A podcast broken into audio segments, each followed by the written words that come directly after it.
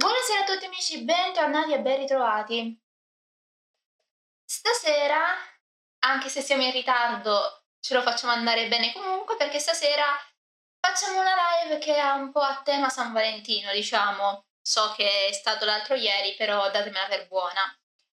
E stasera parliamo di uno dei primissimi autori a scrivere poesie eh, incentrate eh, sul tema amoroso, sul tema eh, della donna, della figura femminile, eh, regina un certo mo- in un certo qual modo e per un cer- in un certo senso, così non so parlare, vabbè, quello è un must. E eh, parliamo di un autore eh, di età ovviamente romana, eh, siamo alla fine della Repubblica, e questo autore è eh, ovviamente veronese, perché sì, mi chiedevo perché è veronese, perché è nato a Verona, Gallia Cisalpina, per uh, chi volesse sapere, e parliamo di Gaio Valerio Catullo, un ragazzetto, a tutti gli effetti non visse tantissimo, anzi eh, diciamo che la sua vita si racchiude in 30 anni, letteralmente, ma è una delle figure più importanti per quanto riguarda l'ambito della poesia, delle liriche, perché è tra i primi, eh, tra quelli che al tempo venivano chiamati poeti novi, a portare in Italia la tematica amorosa nei testi poetici. Quindi è uno dei primi eh, a sviluppare questa tematica che al tempo non era ben vista tra le altre cose, anzi si preferivano testi impegnati, eh, inerenti allo Stato, inerenti all'epopea mitica, quindi eh, diciamo che è un innovatore per i suoi tempi, che si fa a figure di poco conto, eh. figure come Saffo, Callimaco, gente così, greci, un po' trovati in mezzo alla strada, no? Eh, ovviamente no, ovviamente no. Eh, e eh, chi è questo ragazzetto, ragazzi? Eh, è perché ovviamente ho messo un titolo, eh, come potete vedere, che parla appunto di un amore giovanile. Questo ragazzetto, immaginatevelo, mm, allora, di lui come al solito non abbiamo biografie antiche, ce ne parla eh, San Girolamo e eh, ci dice di questo ragazzetto che è figlio di eh, una, famiglia, una famiglia agiata eh, ovviamente eh, latina, eh, che eh, si sposta eh, ed è una delle fondatrici della città di Verona, eh, che appunto eh, era al tempo la cosiddetta Gallia Cisalpina, quindi non propriamente, eh, era più una provincia, diciamo così, che mh, diciamo territorio romano in sé per sé. Sappiamo da San Girolamo che questo ragazzino eh, aveva eh, comunque una certa conoscenza per quanto riguarda eh, l'ambito della letteratura antica, era quindi aveva ovviamente una, una figura che aveva studiato e eh, che eh, suo padre ospitò eh, Giulio Cesare e ehm, Metello eh, Celere, quinto Metello Celere, eh, nel periodo del loro proconsolato in Gallia, quindi era comunque una figura agiata il padre che si poteva permettere di ospitare due figure importantissime, quali erano appunto i proconsoli. Il proconsole, ragazzi, per chi non lo sapesse, era mh, ciò che eh, facevano mh, dopo il loro anno di consolato le figure dei consoli, quindi andavano a governare una provincia, facevano appunto il proconsolato. È, un po', sì, è un po' strano il governo dell'antica Roma. Immaginatevi che eh, dopo che fai un anno il console, poi ti dicono, beh, non puoi stare più a Roma, vattene in una provincia, governa una delle province non, e non rompere. E, ehm, e immaginatevi che eh, allora, se vogliamo dare mm, delle date, un po' di vita di questa figura,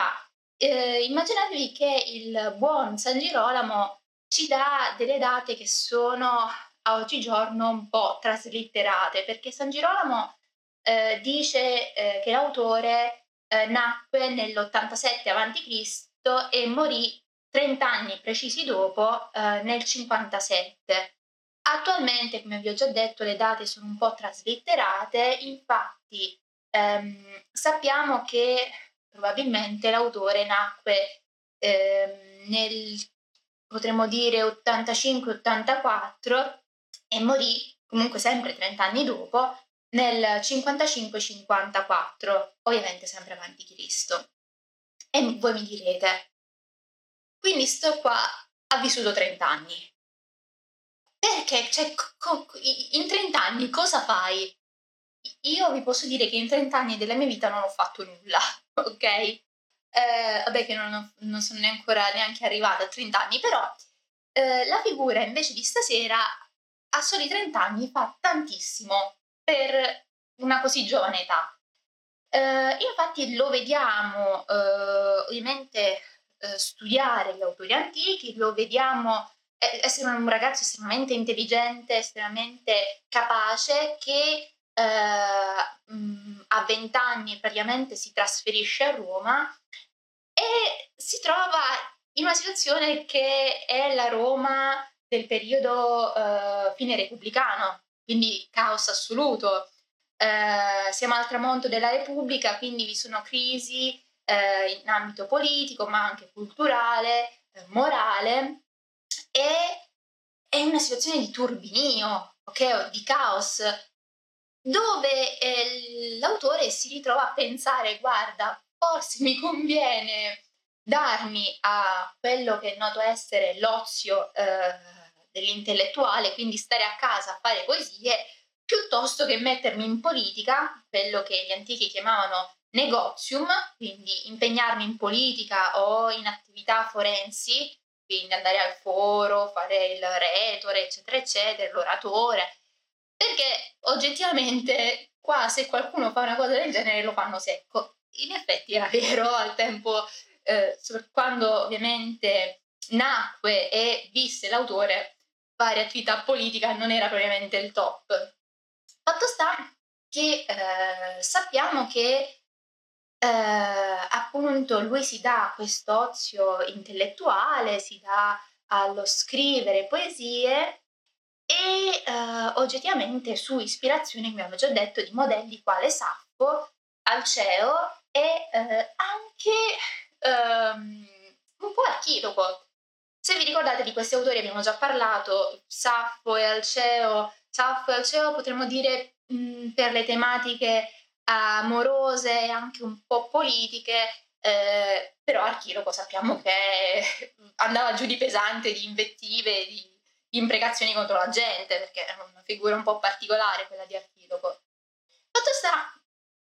che in questa situazione caotica il nostro protagonista di stasera si ritrova un po' come i giovani degli anni venti del secolo scorso, quindi tipo la Belle Époque, eh, c'erano feste, eh, c'era svago ogni 3x2, banchetti, ricevimenti, c'era notorietà, eh, era ovviamente una situazione travolgente, un po' come, non so quanti di voi sono andati all'università, però per alcuni l'università è un po' un ambiente come quello dell'antica Roma o appunto degli anni venti del secolo scorso in cui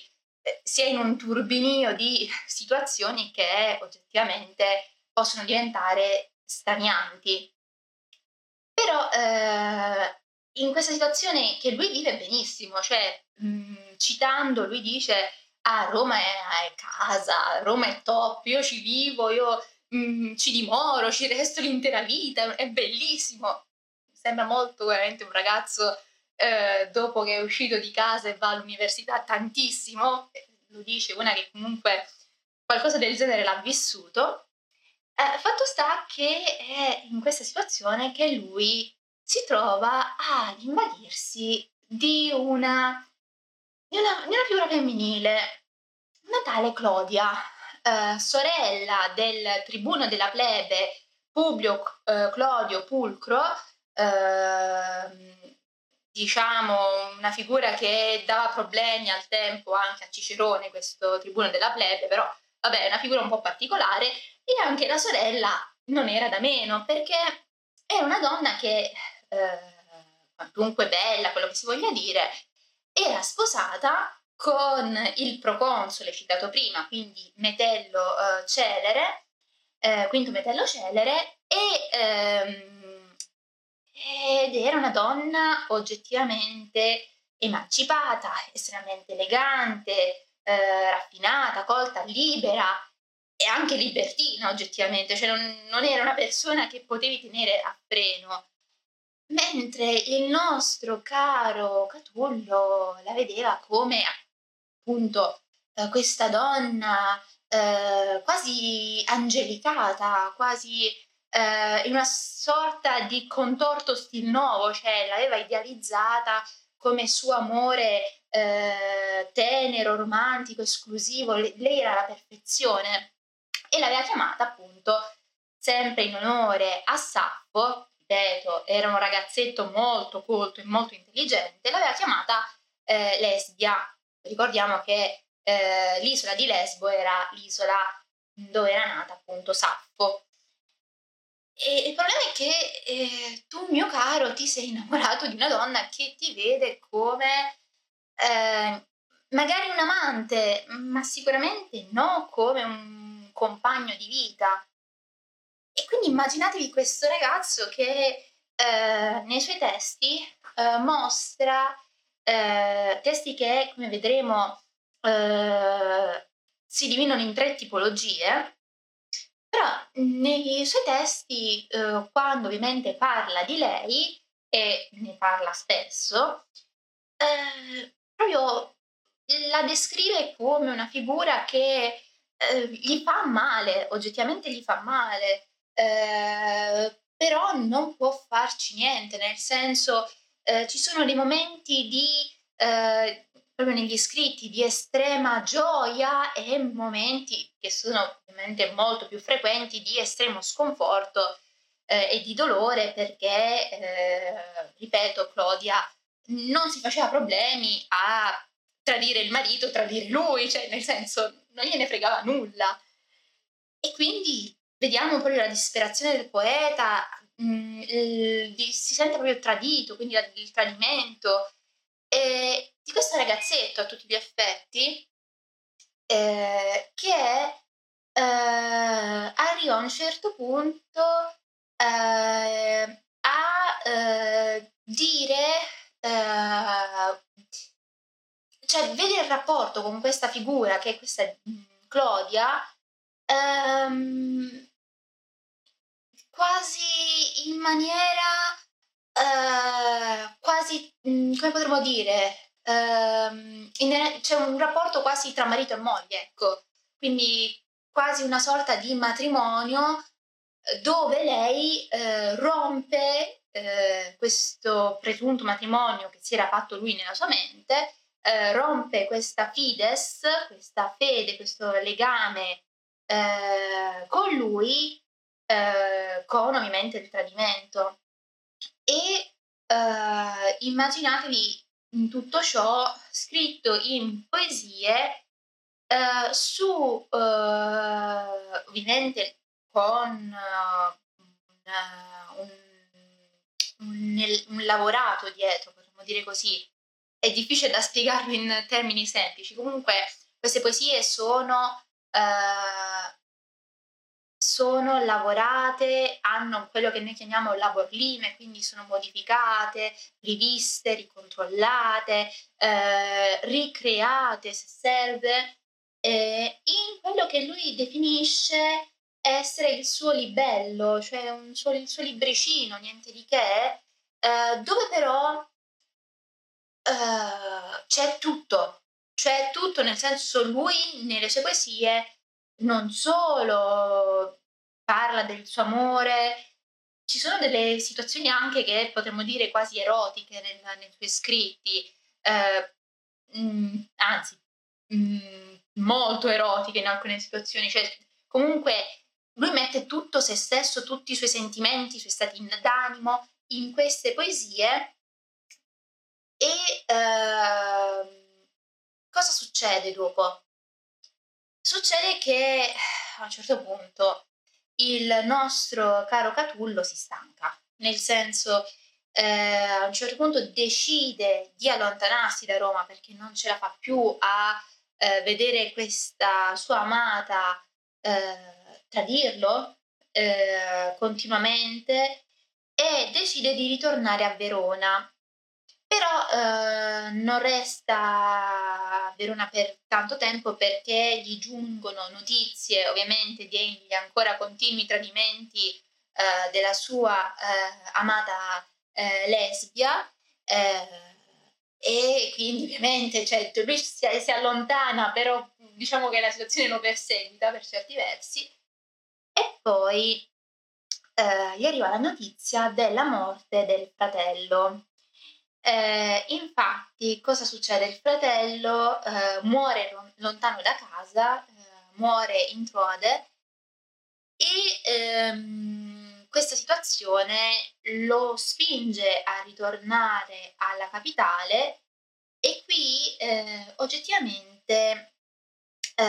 oltre a continuare a scrivere poesie nostalgiche sul, sull'amore per questa donna che però non è ricambiato, si ritrova a eh, decidere di andare con il pretore Gaio Memmio in Bitinia nel 57 a visitare eh, quella che era la tomba del, del fratello. Quindi, praticamente che succede?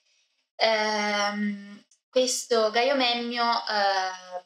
fa un tour, potremmo dire così, eh, del, dell'Asia eh, e eh, in questo tour lui ovviamente visita diverse corti alessandrine che gli aprono anche gli occhi su come redigere poesie in maniera più aulica, più formale, più eh, curata, potremmo dire per certi versi, eh, più alessandrine, potremmo dire, e eh, che era comunque il, l'idea anche dei poeti eh, nuovi, e eh, nel frattempo appunto eh, visita la tomba del fratello ed è qui eh, che per certi versi ehm, possiamo fare un collegamento eh, con, eh, perché ovviamente lui scrive una poesia eh, sulla morte del fratello eh, e chi, quale altro autore scrive una poesia sulla morte del fratello se non Foscolo? E il problema è che eh, qui la cosa è abbastanza divertente perché si presume che Foscolo eh, si sia ispirato all'opera di Catullo per scrivere appunto in morte del fratello Giovanni. E se andiamo a vedere il testo, anzi eh, dopo lo facciamo, potete vedere come l'autore in un certo senso, quindi Catullo, eh, sia mh, oggettivamente eh, in questo testo molto provato, comunque la mancanza del fratello, comunque eh, anche se ha visitato questa tomba, comunque ci soffre dietro. E intrinsecamente una poesia dolce, eh, si vede l'amore tra i due fratelli ed è eh, un'altra sorta di amore che potremmo identificare nel poeta. Mm, quindi non soltanto l'amore per la donna inaccessibile, eh, o meglio accessibile ma non fedele, ma anche l'amore familiare e poi dovete sapere che, eh, come ho già detto, lui ha modo di ispirarsi anche alla figura di Archiloco. E ad Archiloco, come avevo già detto, cioè Archiloco era una persona un po' particolare che se doveva essere anche pungente lo sapeva essere. Quindi ci sono sempre nelle sue poesie eh, testi che sono dedicati eh, tra virgolette, eh, in maniera non molto gentile ai suoi nemici e eh, quindi immaginatevi anche un, un, atteggiamento un po' più dispettoso, un po' più eh, cattivo a tutti gli effetti eh, per queste figure. E eh, ancora ci sono invece poesie dedicate agli amici, tipo eh, un, invi- un invito a una cena o eh, anche quello che lui scrive, perché dovete sapere che la prima sezione delle sue poesie è dedicata a Cornelio Nepote, altra grande figura di, di intellettuale eh, dell'antichità, eh, lui scrive appunto eh, questa sua dedica, eh, ma una, c'è una certa dolcezza, eh, non eh, intesa in ambito ovviamente amoroso, ma comunque si vede che c'è un tocco di riguardo per gli amici, ecco. Fatto sta, ehm, successivamente al ritorno dal viaggio in uh, terra ellenica e non solo, quindi dopo aver visitato tutto il territorio che era l'impero romano, chiamiamolo così, più o meno, eh, comunque i territori orientali, ecco, ancora non si poteva parlare di impero romano eh, orientale perché oggettivamente non c'era neanche l'impero romano, però mi avete capito ovviamente. Eh, quindi parliamo del, dei territori ellenistici, ecco. Mi sfuggiva il termine, ora l'ho ripreso. Dopo aver visitato i territori ellenistici, eh, lo troviamo ritirarsi, eh, ehm, ovviamente mh, mm, si ritorna eh, in quella che era eh, la sua casa, ehm, la sua villa sul lago di Sirmio, Sirmione o Sirmione, non lo so. Chiedo scusa, eh, penso Sirmione, Sirmione, non lo so, veramente chiedo scusa eventualmente, ditemi voi qual è l'accento giusto, non, non ci ho mai pensato quale fosse l'accento giusto.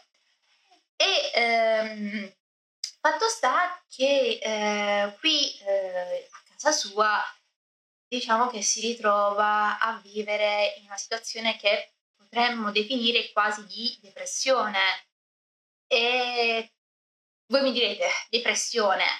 che avrà mai? Niente, è morto il fratello, la tipa che gli garba, eh, gli piace, chiedo scusa il dialetto, che gli piace,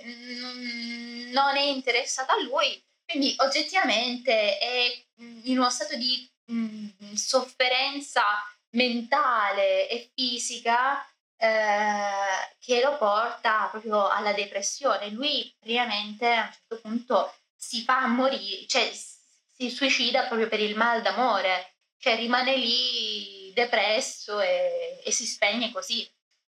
Quindi è una figura letteralmente, eh, potremmo dire, è una figura che ha vissuto per l'amore, nel, inteso sia come eh, amore erotico eh, per un amante, per appunto la sua lesbia, che però mh, non, non, gli voleva dare ovviamente eh, quello che lui desiderava, cioè eh, l'amore unilaterale, puro, ehm, diciamo eh, esclusivo, tenero, fedele che lui voleva. Quindi c'è questa tipologia d'amore, l'amore per il fratello eh, che lo porta a soffrire per la sua morte, eh, l'amore per gli amici che vengono trattati nelle sue poesie eh, in una maniera quasi, ripeto, non è amore, però c'è una dolcezza, eh, non è l'amore erotico, è l'amore che si può avere tra amici, il voler bene a una persona. Per certi versi, vi ricordate quando vi ho parlato tempo addietro delle varie tipologie di amore che esistevano nel mondo greco? Ecco, qui abbiamo la stessa identica cosa, abbiamo la filia, quindi l'amore che si può avere per un amico, il voler bene, il eh, sostenere un amico. Abbiamo eh, l'amore che si può invece avere per la famiglia, eh, lo stergo. Eh, e poi abbiamo eh, l'amore che lui vorrebbe, che è l'agapè, quindi l'amore puro tra marito e moglie, eh, fedele, eccetera, eccetera, eh, che è appunto l'amore classico di San Valentino. E, invece abbiamo dall'altra parte l'eros, quindi l'amore esclusivamente carnale che è quello che vuole lesbia. quindi che vuole appunto Claudia. Ricordiamoci che Claudia e Lesbia sono, era il nickname che dava a Claudia, eh, Lesbia era il nickname di Claudia. Fatto sta, tornando uh, un po' al, al testo, uh, di che cosa tratta la sua opera? 30 anni a scrivere poesie, mannaggia lui. Uh, il Liber Catulliano, quindi il suo libro, ehm, che oggi eh, che quello che noi oggi ci resta in realtà, perché possiamo dire che eh, quello che ci resta oggi non è propriamente il suo libro, eh, ma è più una raccolta antologica postuma. Comunque, quello che ci resta sono 116 poesie eh, detti carmi eh, e ehm, ognuno di questi carmi eh, viene poi suddiviso eh, in gruppi, viene, ci sono tre raggruppamenti, non in ordine cronologico, ma bensì eh, in ordine che po- potremmo dire essere tematico e metrico. Che vuol dire metrico? Uh, le rime, ragazzi, le rime, le pause, come sono stati scritti, in breve. Um, come abbiamo già detto, l- la prima sezione l- viene dedicata a Cornelio Nepote e uh, in questa sezione uh, di quelle che eh, l'autore definì eh, nuge, possiamo tradurlo in sciocchezzuole, in uh, cose frivole, in cose mm, piccole, ok? Sciocchezzuole, la definizione più giusta è sciocchezzuole, vediamo una serie di eh, vari oggettivamente karmi ehm, con eh, metrica eh, non lineare, quindi non lineare detta così suona male, mm, diciamo metrica diversa l'una dall'altra, quindi ognuno aveva il suo modo di essere scritto, con varie tematiche e, come abbiamo detto prima, queste nuge, eh, queste sciocchezzuole sono lo show out, potremmo definirlo così, del cuore dell'autore. Cioè, in queste poesiole eh, l'autore si mostra, mostra il suo amore, le sue antipatie, eh, tutto, mostra tutto. Questi carmi, eh, questi, queste poesie vanno dalla prima alla sessanta ehm, e ehm, letteralmente eh, sono ehm, quelle che mh, mm, diciamo sono più note oggettivamente eh, ci sono questo primo gruppo e poi c'è il terzo gruppo, secondo me, che sono tra sono i due gruppi che sono più noti, ecco. Invece il secondo, eh, che va appunto da 61 a 68, sono le poesie che vengono definite eh, mh, dotte, quindi sono ehm, le poesie eh, più auliche con impronta alessandrina, con una lunghezza maggiore rispetto alle poesiole precedenti, sono scritte eh, con un metro preciso che è appunto eh, o l'esametro o il distico, se non mi sbaglio, elegiaco. E eh, le tematiche sono ovviamente anche più importanti, sono tematiche che trattano di eh, matrimoni, eh, epitalami, quindi eh, epilli e appunto elegie. Eh, per farla breve, sono eh, poesie inerenti al matrimonio di, oh, non lo so, eh, Teti e Peleo, sono poesie inerenti per esempio alla figura di Berenice, eccetera, eccetera, eccetera. Sono, hanno come tematiche un po' il mito, un po' situazioni uh, storico-mitiche, sono comunque più seri, magari ci sono anche uh, situazioni che non contengono il mito, però magari è il matrimonio di X, allora gli dedico la poesia, eccetera, eccetera. Invece uh, l'ultimo gruppo che va, se ci fate caso, queste sono anche queste ultime, il secondo gruppo, sono anche le, le, le meno rappresentative perché il terzo gruppo va eh, dalle poesie numerate con il numero 69 a 116, quindi praticamente da 1 a 60 e poi da 69 a 116. Il primo e il terzo gruppo sono praticamente le poesie più eh, numerose. Eh, comunque il terzo gruppo viene definito eh, il gruppo degli epigrammi o epigrammata e eh, hanno praticamente eh, come tematiche pari pari quelle del primo gruppo, quindi anche in questo caso tematiche varie, però perché si distinguono dal primo gruppo? Perché a sto giro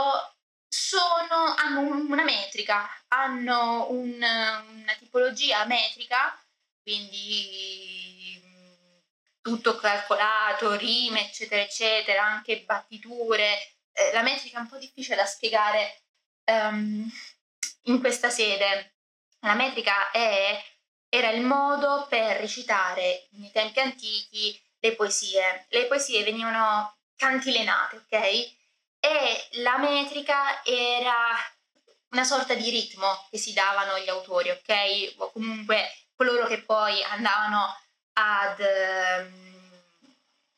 a, a comunque a divulgare le poesie però giustamente detta così è un, è un po' difficile da, da specificare, un po', eh, un po', complicato, però va bene. Eh, la metrica del terzo gruppo è il distico elegiaco, quindi ehm, diciamo che il terzo gruppo ha la metrica eh, del secondo gruppo, ma le tematiche del primo. E ehm, quali sono i, le poesie più celebri del, dell'autore. Avete presente? Allora, dato che ci siamo, io prendo a questo punto eh, il testo che ho qui, eh, quella brutta cosa di aver fatto il classico, e ehm, innanzitutto a questo punto ehm, io vi leggo la traduzione perché altrimenti Ehm, penso che vi pigli a male se leggo il latino, ma prende a male anche me, dato che faccio schifo uh, a leggere il latino e tutto il resto. Dovrei riprenderlo in effetti, però vabbè. Uh, comunque, sulla tomba del fratello. Allora, trascinato per molti popoli e per, mo- e per molti mari, giungo per queste... Eh, eh, Giungo con queste misere offerte, o oh fratello, scusate se sentite affinché eh, per, eh, per donarti l'ultimo tributo funebre e per parlare in vano con le tue ceneri muta, eh, dal momento che la sorte eh, mi ha portato via proprio te, o oh fratello, sottratto eh, indegnamente sottratto a me. Ora, stando con le eh, eh, case, ora stando con le case che secondo l'antico uso degli avi sono portate con triste tributo per le offerte, ah, sto leggendo malissimo, offerte, accettale, eh, guardandoti molto, no aspettate, guardandoti molto di pianto eh, fraterno, o fratello, o fratello, addio, addio, stammi bene, fratello. Ora, a parte che non sono sicura di aver letto bene, ma penso di sì, eh, chi non sa leggere la propria scrittura è un asino di natura, lo so perfettamente, ma io giuro che forse la luce, forse che non veramente faccio fatica a leggere la mia scrittura. Comunque, di base, in breve, forse è meglio, eh, è letteralmente lui che dice ho viaggiato tanto per eh, venirti a trovare, per terra, per mare, e giungo con queste misere offerte alla tua tomba, alle tue ceneri, che però eh, sono vuote. Io seguo la, le, la tradizione degli antenati, quindi degli avi, eh, come si usa nelle nostre case, e ti porto questi tributi. E ti dico addio piangendo ti dico addio, addio fratello. Lo so traslitterare meglio, eh, parafrasarlo meglio rispetto a leggerlo. Comunque mi avete, penso mi avete capito. Ecco, eh, se eh, quindi eh, questo è il Carmen, è il, è il, la poesia eh, nota per appunto il mostrare l'affetto al fratello perduto è, il, è la numero 60, quindi fa parte delle Nuge, uh, quindi è il primo gruppo. Invece, se quindi si vede la sensazione di tristezza, di addio, di sconforto, di, del tipo ho viaggiato tanto ma eh, sono davanti alle tue ceneri, non posso fare più nulla.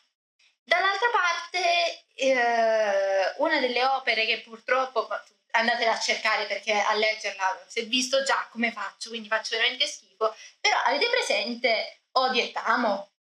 Odio e Tamo, eh, quella che prende a San Valentino mettono tutti. Ecco, quella è sua. Odio e Tamo è di Catullo e mostra a tutti gli effetti il suo dissidio interiore per quanto riguarda la figura di eh, lesbia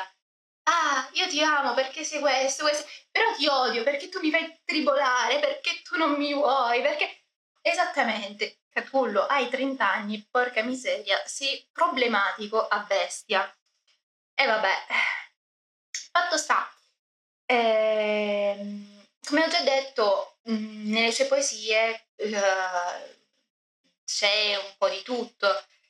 e soprattutto per quanto riguarda quelle di lesbia, proprio il, il dissidio, l'amarezza si leggono. Ci sono i momenti felici, ma sono rari. Per quanto riguarda invece la corrente di pensiero dei poeti nuovi, eh, perché sono così importanti? Ed è importante la figura di Catullo, perché abbiamo già detto, eh, lui porta tematiche, Catullo, che sono quelle eh, amorose, ma eh, che non venivano prese in considerazione nel, eh, nel mondo romano, nella poesia romana del tempo, ma in generale i poeti nuovi eh, erano un gruppo di eh, intellettuali che si rifaceva alla figura di Callimaco eh, che eh, aveva deciso di creare un nuovo stile eh, poetico che si basava non più sulla tradizione omerica che era considerata ormai trita, ritrita, mh, mm, quasi noiosa, ormai non se ne poteva più, e eh, invece eh, prendeva in considerazione la vita del singolo, le sue vicende personali, il suo, il suo io interiore, quindi un ambiente più, potremmo dire, ehm, più domestico, un po' ehm, come l'ultimo dei tragediografi che abbiamo enunciato qualche tempo fa, di cui abbiamo raccontato qualche tempo fa, eh, Ripide. Quindi non più il mito, l'epopea, le figure grandi, ma la vita, non più gli eroi dei, ma gli episodi quotidiani e il vivere del singolo. Tra le altre cose, eh, è lo stesso Catullo a dire ok, io ora mi sto dedicando all'ozio eh, intellettuale, non voglio fare nulla, però non è che mi fa tanto bene l'ozio, cioè mi rende un po' eh, smanioso, io vorrei fare tante cose, però d'altro canto io preferisco l'ozio e essere un pochino eh, diciamo, chiuso in queste quattro mura piuttosto che dedicarmi alle gesta dei grandi personaggi. Tant'è vero che eh, nel, nella poesia 93, quindi nel suo, nel, in questo suo testo, eh, cita eh, Cesare dicendo guarda Cesare, non mi interessa del, cito in realtà, una citazione fatta bene, non mi interessa Cesare eh, di andarti a genio, cioè Cesare non mi interessa raccontare delle tue epopee, dei tuoi viaggi, di te che sei grande. Io sono un po' più per il mio vivere, per i miei problemi, per la donna che non mi calcola, per quel disgraziato di altro poeta che mi sta sulle scatole, eh, per eh, i miei amici che ho invitato a cena stasera, eccetera, eccetera, eccetera. Quindi capite che questa nuova tipologia di poeti era una, un bel colpo al cuore alla classica eh, letteratura romana del tempo. E immaginatevi eh, come questi poeti siano poi